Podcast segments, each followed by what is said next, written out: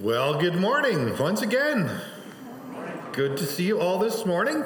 Um, I hope you come this morning with an appetite for more than just chocolate bars.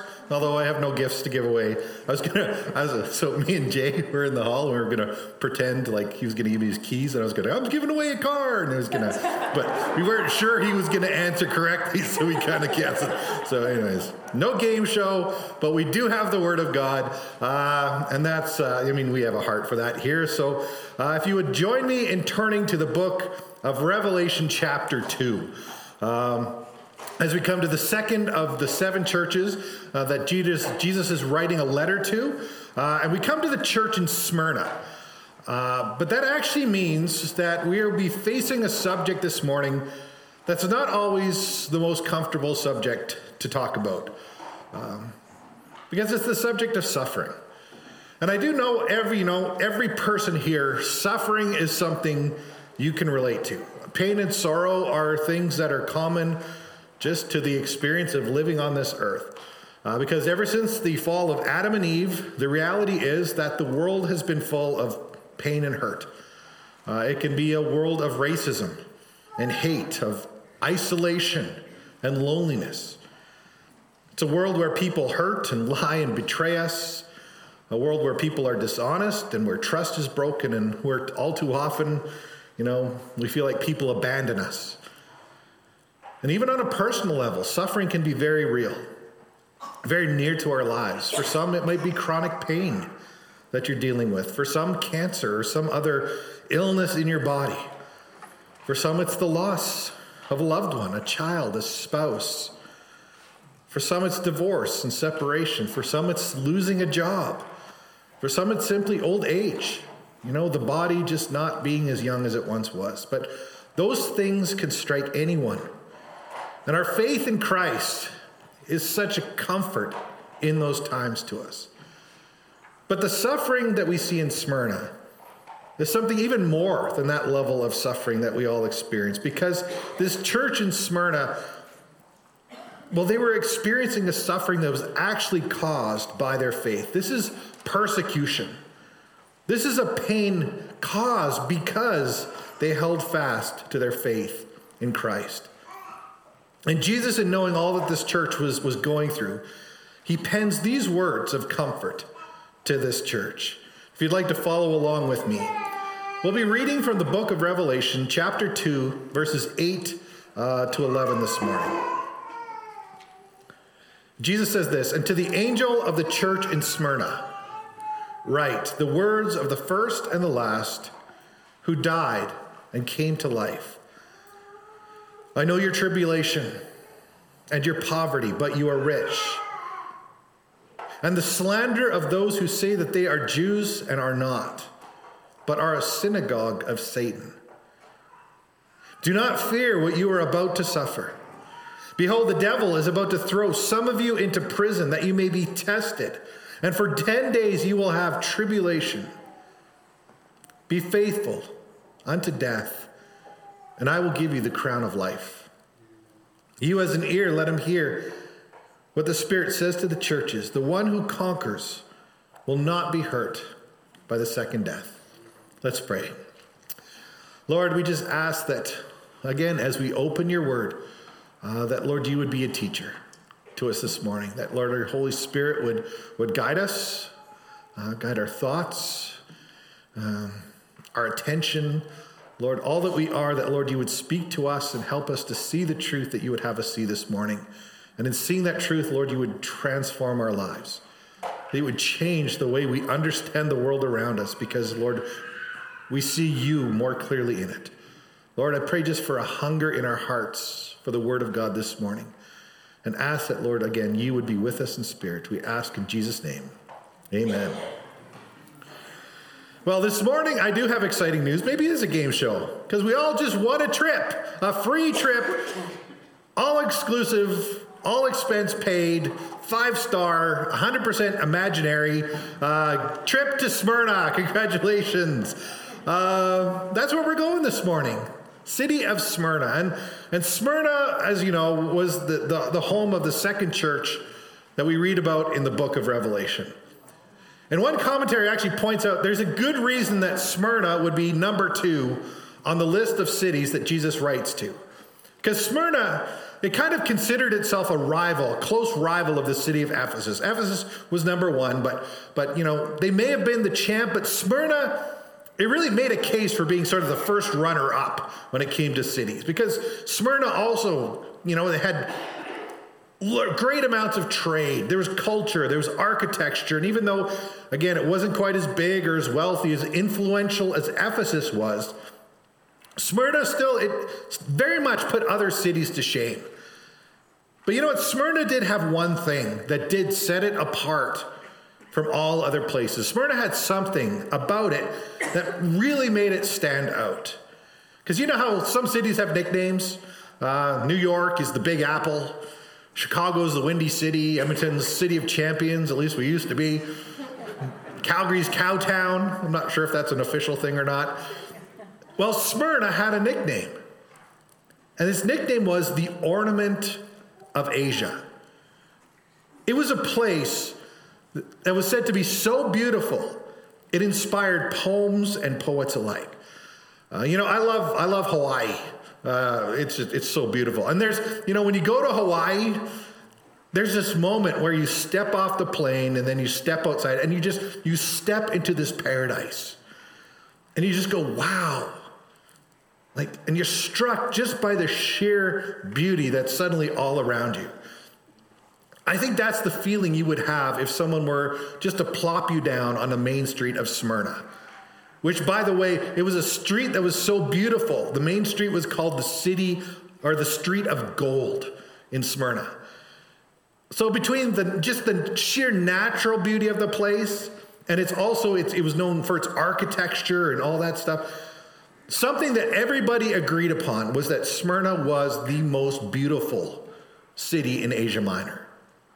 In fact, one account by a writer named Aristides sang the praise of Smyrna, speaking of how the winds blow through every part of the city and make it fresh as a grove of trees. The brightness which pervades every part reaches up to the heavens like the glitter of the bronze of the armor in Homer, and the grace extends over every part of it like a rainbow.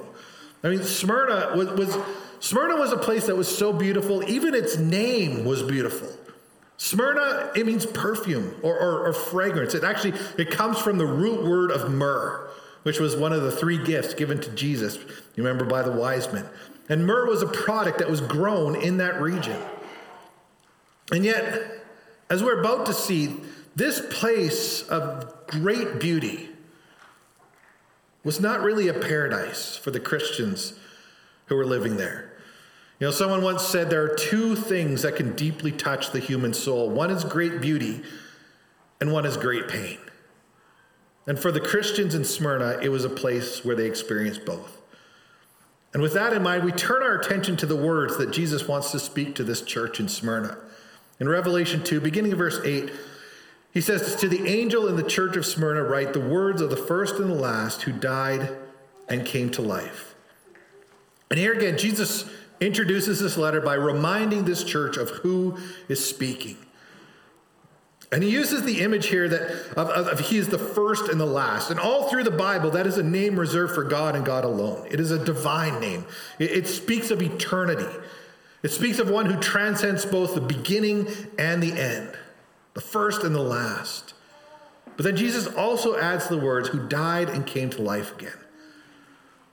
And those are words of life, words of eternal life, words that are reminding this church about the reality of life after death. And for this church, they would have been words that offered great comfort because of the circumstances that they were living in. Because as Jesus continues into verse 9, he says, I know your tribulation, and your poverty. And here we may need a bit more background about Smyrna. Because adding to the natural beauty of that city, Smyrna had also erected what were said to be glorious temples to the various gods. And I mean every god available. Chuck Swindoll says, uh, heathen culture thrived with almost unparalleled splendor in Smyrna. Zeus, Hermes, Apollo, Artemis. The city hosted a banquet of gods from with which to choose from. But you know, of all of those temples, those great temples in this city, the most notable temple of them all in Smyrna was the temple devoted to Caesar. Uh, because way back in the year about 23 BC, Smyrna actually competed against about a half dozen other cities in the Roman Empire for the privilege of building the very first temple to honor the emperor of the Roman Empire. And when Smyrna became, you know, was won that competition, they became the main center for something they called the cult of emperor worship. And that was a badge of honor for the city. It was a feather in their cap. You know, I, you know, maybe they even had T-shirts saying "Welcome to Emperor City, where Caesar is our god." There's even a story uh, about Rome when Rome was actually fighting a campaign uh, against an enemy in the east and things had gone very badly. And when the Roman soldiers were suffering from hunger and cold, it said the people of Smyrna stripped off their own clothes in order to send them to the soldiers. I mean, Smyrna loved Rome and they loved their emperor. And that's where things really began to get tough for the Christians who lived in this town because it became a compulsory act for every citizen in that city to worship the emperor. Once a year, you were required by law to go into that temple, stand before a statue of the emperor, burn a little incense in a fire, and proclaim the words, Caesar is Lord. And then they would issue a certificate, and it was good for one year, and it would prove that you were sort of a citizen in good standing. The problem, of course, is that Christians in the city believe that Jesus Christ alone is Lord. And they wouldn't bow their knee or their hearts or their lives to any other. So the Christians, they refused to take part in that ritual. And in a town that loved its emperor as much as Smyrna did, that decision would have very serious consequences for these believers. And Jesus here mentions two of them. Uh, well, the first one we'll deal with is Jesus saying, I know your poverty in verse 9. Because, you know, without that certificate that they get for worshiping Caesar, a Christian, they couldn't join a guild. They couldn't learn a trade. They couldn't hold a job. They couldn't own a house. They couldn't own land. They couldn't run a business. Financially, believers had no options in this town. John MacArthur comments on this saying there are two Greek words that we use for poor. One basically means you're not wealthy. You just you satisfy your basic needs, but you have nothing extra. That's not the word that Jesus uses here. This word means you have nothing at all. It is a state of absolute poverty and complete destitution. That's the circumstances of these believers. And it's led many to speculate that most of the Christians in this city were likely slaves because there would have been no other way for Christians just to make a living there. They were so poor. And yet, also don't miss that verse 9 says, But you are rich.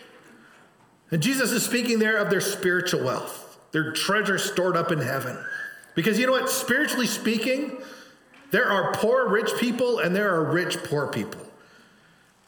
And even Paul says in 2 Corinthians 8, verse 9, For you know the grace of our Lord Jesus Christ, that though he was rich, yet he became, for your sake, became poor, that through his poverty you might become rich. And that's the richness that this church had in Smyrna. They were spiritually rich, but they were physically poor. But you know what? Even more than their poverty, Jesus mentions their tribulation. Their refusal to bow down to Caesar led this church to outright, the Christians to outright persecution in this town. They were put in prison, they were beaten, they were tortured. John MacArthur even adds under Emperor Domitian, who was the, the emperor ruling at this time, the letter was written, it became a capital offense to refuse to offer the yearly sacrifice to the emperor. And not surprisingly, he says many Christians faced execution. And maybe that's why the word tribulation that Jesus uses in this verse literally means to crush something under a great weight. It would have been just a time of overwhelming sorrow for these believers. Uh, there's a guy named Glenn Spencer who, who says, he writes this, he says, Smyrna represents a period of great persecution. The name Smyrna means myrrh. Myrrh is a fragrance spice which must be crushed to bring forth its full fragrance. And the Christians of this era were crushed and persecuted. But the more they suffered, the more fragrant was their testimony. Then he says, during this time, thousands of Christians were brought into theaters to be fed to lions while spectators cheered. Many were crucified. Others were covered in animal skin and ripped apart by wild dogs. They were covered in tar and set on fire as human tortures. They were boiled in oil and burned at the stake. And that's the world this church in Smyrna was living in. That describes their life for these believers. And yet, if that's not enough, notice there's even more this church had against them, as verse 9 continues. And the slander of those who say they are Jews and are not, but are a synagogue of Satan. And talk about sort of getting it from both sides. They were hammered in both directions as a church because it wasn't just the pagans that were against them, even the Jews in Smyrna were slandering this church. And the word that Jesus uses there for slander is, is one actually we get the word blasphemy from. It's said to represent the strongest expression of personal defamation. It means that the Jews in Smyrna were really out to ruin the believer's reputation. And they wanted to use their words to just outright destroy this church. And I guess you might wonder, like I did, why all the hate? Like, why, why did the Jews, of all people, hate this church so much? Well, there's actually two reasons that I think I can see happening here. The first reason was just simple self preservation. Because, you know, back long ago, back when Israel was first captured by the Roman Empire, uh, they noticed that the Jews were monotheistic people. They only served one God. And they knew that forcing the Jews to, to worship other gods or worship the emperor or anything that it was a recipe for starting a revolution. So the Jewish people were actually given an exemption to emperor worship. They didn't have to do it. I think they replaced it with a tax, which is, you know, what good governments do. But they didn't have to worship the emperor.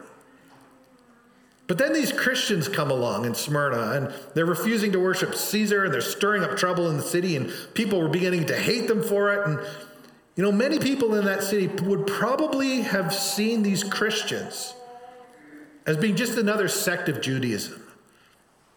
So the Jews in Smyrna may have been worried that these Christians, you know what, you guys are ruining a good thing that we have going here.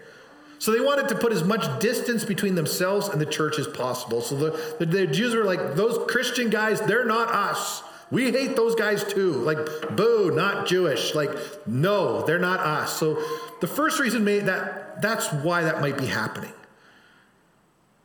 But secondly, and, and most importantly, the reason this was happening is just it's simple spiritual warfare.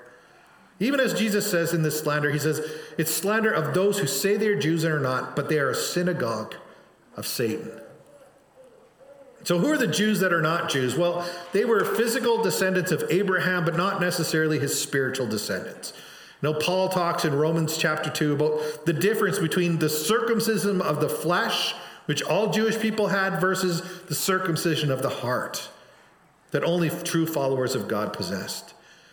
And you know, even in the Gospel of John, John chapter 8, you know, as the Jewish leaders are speaking with Jesus, in verse 39 it says, And they answered him, Abraham is our father. And Jesus said to them, If you were Abraham's children, you would be doing the works Abraham did. But now you seek to kill me, a man who has told you the truth that I heard from God. This is not what Abraham did. And then skipping down to verse 44, Jesus says, You are of your father the devil. And your will is to do your father's desire. And he was a murderer from the beginning, and he does not stand in the truth because there is no truth in him. When he lies, he speaks out of his own character, for he is a liar and the father of lies. And you know, that's strong language that Jesus uses there, but it was needed to understand just how dangerous our enemy, the devil, can be. And what we're seeing here happening in Smyrna is just, it's another example of the power of the evil one on display to turn the world against the church and the people of God. And it's the same reason that Paul wrote, you know, the words to that church in Ephesus many years earlier, Ephesus or Ephesians chapter 6, beginning verse 11, he says, "Put on the whole armor of God, that you may be able to stand against the schemes of the devil, for we do not wrestle against flesh and blood, but against the rulers, against the authorities, against the cosmic powers over this present age, against the spiritual forces of evil in heavenly places." And make no mistake, this morning that the enemy of our faith is still active.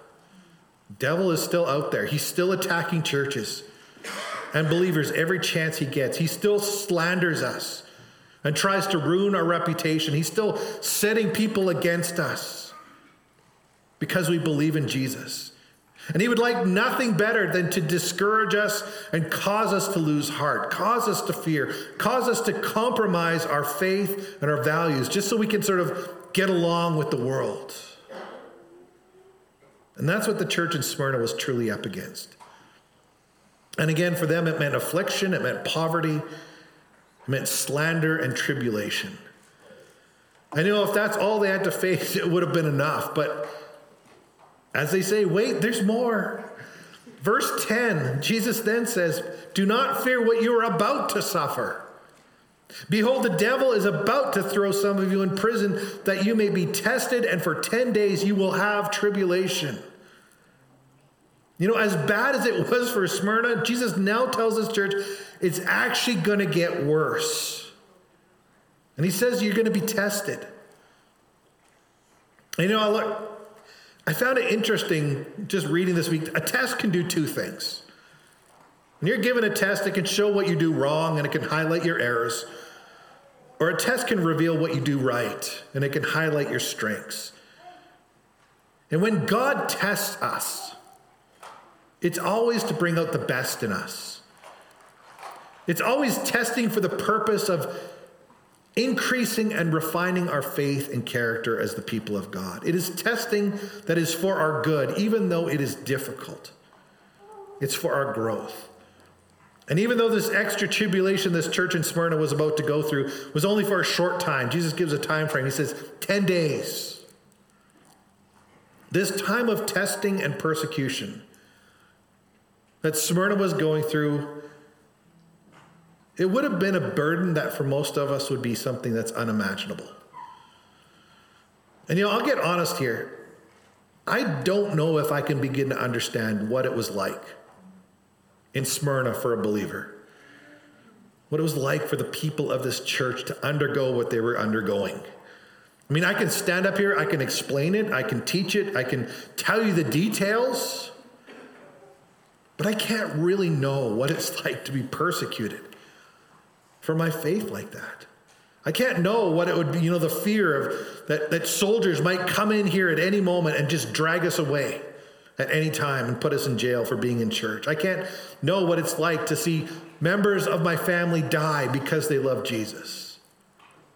I can't know the torture or the pain or the rejection at the level that this church had to endure on a daily basis. But I do know that there are still many Christians today living in our world who can. If you want to go to the Voice of the Martyrs website or places like that, you can read countless stories of persecution that are happening in our world to believers right now. And I would actually encourage you to do that. I would encourage you to remember the persecuted church in your prayers because persecution is still alive and well in our world today.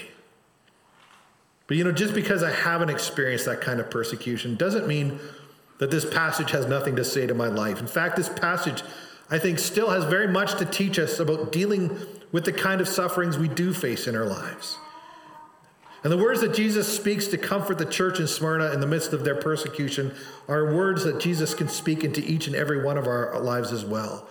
Because these are words that are true that, in, uh, that are true in any of our sorrows. And there's actually five lessons here that I think we can learn from the suffering in Smyrna from the words that Jesus gives them. The first thing is that Christ presents himself to the persecuted church as he who is first and the last. And there's great comfort in this life to know that Christ is the beginning and the end. That he's the Alpha and the Omega, that he's, he knows all things and that he's in control of all things, and that all authority in heaven and on earth is His. All power is His. And in Smyrna, where people could, you know, be woken up in the middle of the night by a band of soldiers and thrown in jail at any time for any reason, I think those words are words of comfort, reminding them that behind all of the suffering and all of the chaos that life seemed to bring to them, that Jesus was still the one who was in control. Christ is the first and the last, the Alpha and the Omega, the beginning and the end of all things. And He's in control. And that is a comfort in our sorrow. And that's the first lesson. And then Christ adds these words These are the words of Him who is first and last and who died and came to life. And to me, that is another reminder that we serve a God who understands our pain. That we serve a Savior who has known suffering himself firsthand. Because we serve a King who went to the cross. And that means God understands our pain. And he enters into our suffering with us. And there's no one, no matter how much pain that you are enduring, there's no one who can say to Jesus, But Jesus, you just don't understand my pain. Because Jesus endured the cross. And on the cross, Christ suffered without mercy so that we can find mercy when we suffer. But it's just another reminder that we serve a Lord who is familiar with suffering. And he does understand all that we're going through. Which brings us to verse 10, where Jesus says, Do not fear what you are about to suffer. And here Jesus offers his people courage, courage based on their trust in him. You know, the, the most repeated command in the entire Bible is the command to fear not. Do not be afraid.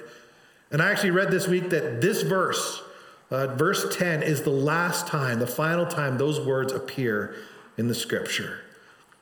Jesus is saying one last time to his churches don't be afraid. And we shouldn't be. Because you know what? So often it's not the suffering that destroys us. It's not the hardship. It's not the slander. It's not the poverty. It's not the adversity. It's the fear of those things that causes our heart to fail. And that's why we learn to trust in God.